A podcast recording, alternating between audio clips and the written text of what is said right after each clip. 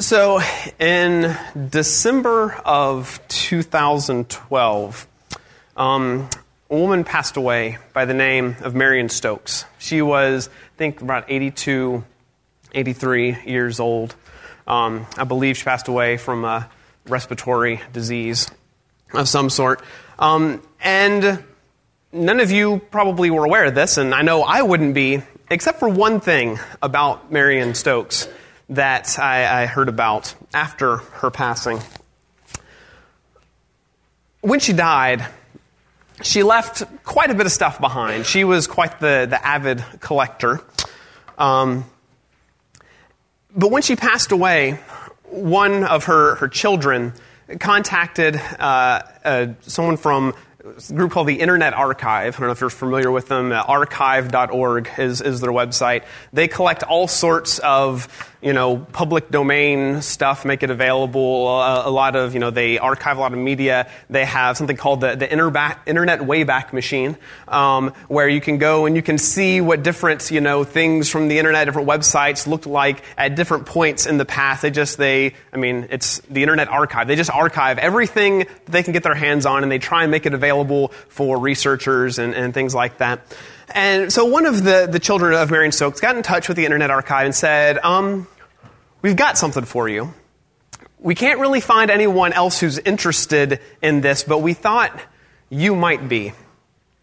And what they were were videotapes. Um, not a couple of boxes of videotapes, more like four large shipping containers of videotapes. Um, over 140,000 videotapes.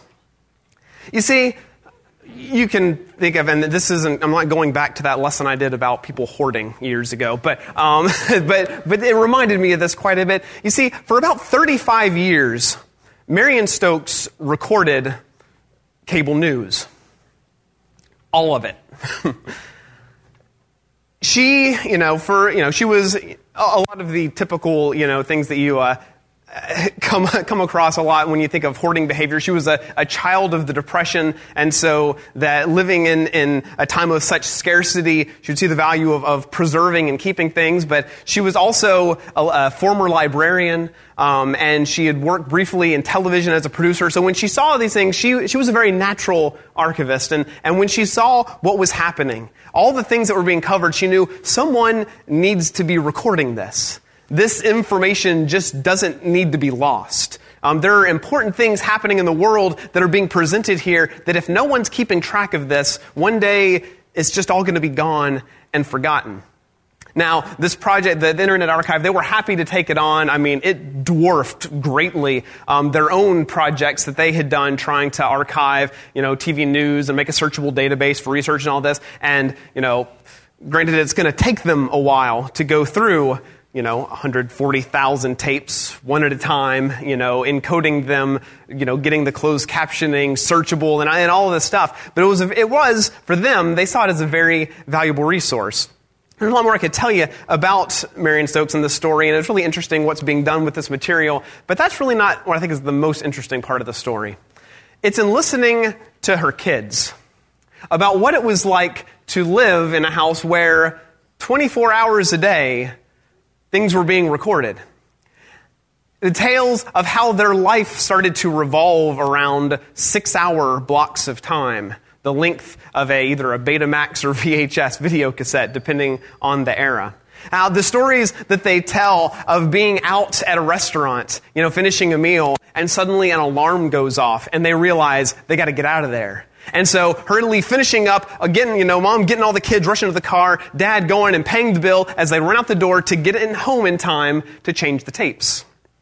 And then later in life, you know, said that just everything revolved around that as her children grew up, and especially as she began to get older, other family and friends and different caretakers that would come in and help her out at home, how they would get pulled in to this process. They would get pulled into this system of making sure that anywhere between, you know, depending on the year, between five and eight different video cassette recorders and monitors to make sure that all the tapes were being changed out, everything was being recorded, and how everything in their lives started to revolve around those six hour blocks of time. Everything in their lives was organized around we've got to record the news. Now, setting aside what value that may have or may not have, how strange you may think that that is, you know, and even if we do look at those researchers and, and, you know, librarians somewhere way down the line that will look back at this archive and say, wow, I'm glad somebody was doing this because this is now a valuable resource. Regardless of how you think about what was being done, you have to admit, it's kind of a strange way to live.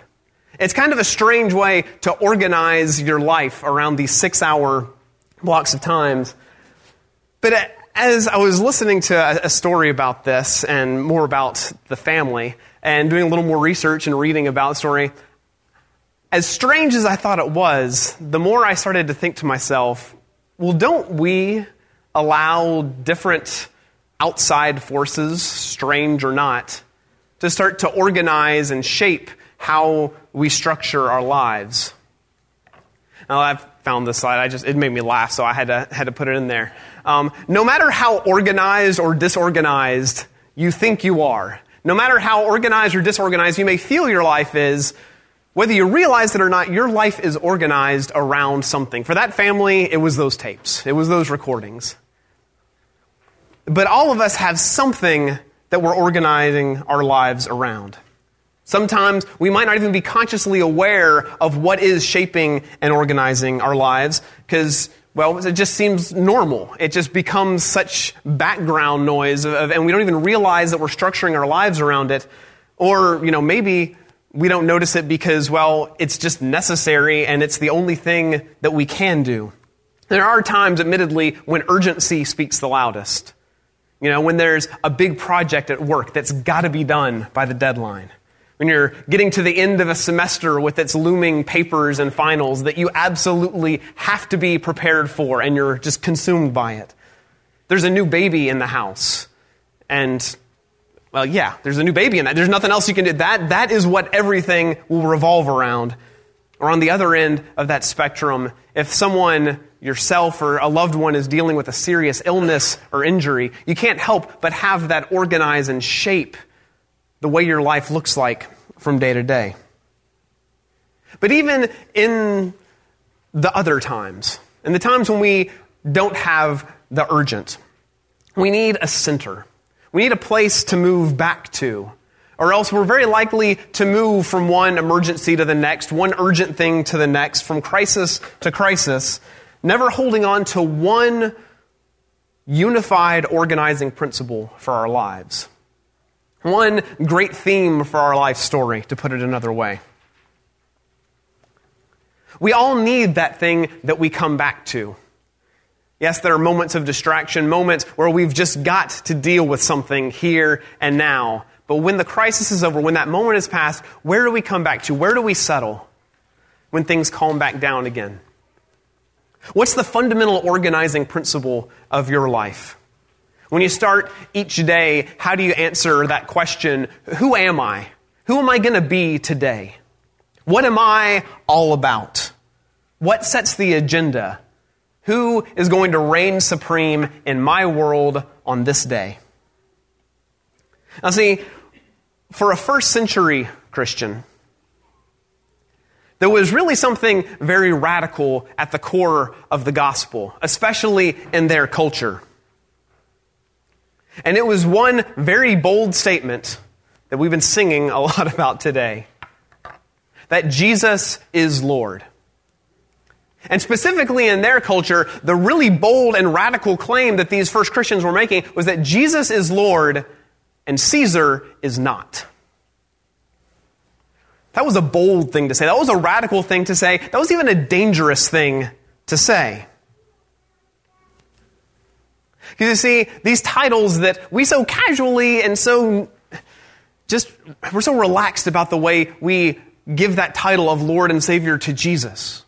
It just seems so normal, so natural. It's all that we've ever known. And it's easy for us to forget that for a first century Christian living in the Roman Empire, well, you see, the things that they were hearing that would sound normal to their ears is Caesar is Lord and Savior. And to say something different was a very dangerous ground to tread on. And it's into this context, it's into that world that really it's, it shows up in almost all of Paul's letters, but I love the way it is just so boldly asserted in Colossians in the reading that we had before. The Son is the image of the invisible God, the firstborn over all creation. For in him all things were created, things in heaven and on earth, visible and invisible, whether thrones or powers or rulers or authorities, all things have been created through him and for him. That's dangerous language right there. He is before all things. And in him, all things hold together. He is the head of the body, the church. He is the beginning and the firstborn from among the dead, so that in everything he might have the supremacy. In everything, Jesus is Lord.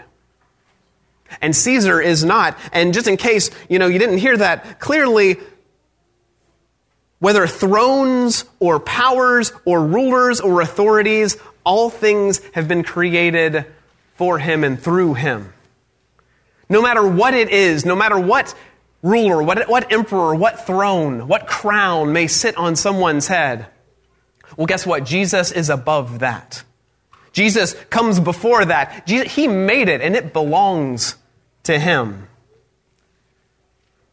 That was a very different way of looking at how to organize your life a different, a very, very different framework for a first century Christian to structure their lives around. A citizen of the kingdom is no longer subject to the world's way of doing things. The political imperatives are secondary because Jesus is Lord. The economic imperatives, well, they're secondary because Jesus is Lord. The social imperatives, as important as they may be, well, they're secondary because Jesus is Lord. Absolutely everything is reshaped by the fundamental world shaking truth, as dangerous and as radical as it has seemed in the past and it may seem today, that Jesus is Lord. Not whatever else you might think deserves that position. We see, as Western culture especially, but really just the history of the world in general, as it's progressed, our identities in a lot of ways have become smaller. In the first century, thinking in terms of the empire was a very natural thing to do, because, well, that was pretty much everything as far as they were concerned. But our worlds have gotten, as, as the world has gotten smaller, in a lot of ways, our identities have gotten smaller too. Over time, we start to think of ourselves less in terms of the nation, and it, it shrinks down a little bit to, to the community. And then it shrinks a little further down to the family being what we organize around. And then eventually to where I think most of our culture finds itself today, that it's the self. It all comes down to me. And so today, that radical core expresses itself in a slightly different but familiar way. And so one of the most radical implications of the gospel today is Jesus is Lord. I am not. Whatever I deem to be worthy or valuable, whatever priorities I may see in my own life, whatever I think might be the most important, the most valuable, the most urgent, well, it can never be king. It can never be Lord because Jesus is Lord, I am not. Now, for our lives to revolve around something other than the dominant lords of our present day realm, honestly, that's just weird. A lot of people are going to say, okay, you know, your, your little religion and your, your spiritual life as you compartmentalize it away there, well, that's, that's fine. That's good. You can, you can do that. But, you know, seriously, you know, hail Caesar. You know, there are important things. There are things that we all agree upon as a culture that these are the things that we all say are important. So, you know, your, your religious life and your beliefs, those are fine, but hail Caesar, whatever the Caesar of the day happens to be. See, the world is filled with so many little empires to organize our lives around that for us to say, well, you know, the custom built empire where I think that I'm Caesar, you know, all the socially acceptable priorities that we can find today, all the different kings that may seem to be ruling in this world today, for us to say Jesus is Lord, that's one thing. But to say that Jesus is Lord and those things aren't, that's treading on dangerous ground again. Almost as dangerous as it was for those first century Christians to say that Caesar is not Lord, but Jesus is. It can be just as dangerous, and it can place us at such odds with the world around us to say, Jesus is Lord, and you're not, and I'm not. And whatever you think is most important right now, it will never be important, more important than the reign of Christ. We can never organize our lives around something smaller than Jesus. And guess what? That includes everything. everything that is beneath him. And guess what? He is above all things. Now, as I said before, there are going to be those moments of urgency. There are going to be those moments where we simply have to deal with what's been set before us. And so many times, even those things are part of what God has given us to be good stewards of. Those are within the will of God. Those are within the scope of Jesus being Lord. And in fact, I would say we're much better prepared to handle those things if we're handling not in the, in the, the context of, okay, well, this is a thing that I've got to do right now. And so I'm just going to do it and get it done with. But instead, we say, Jesus is Lord and He has given me this task.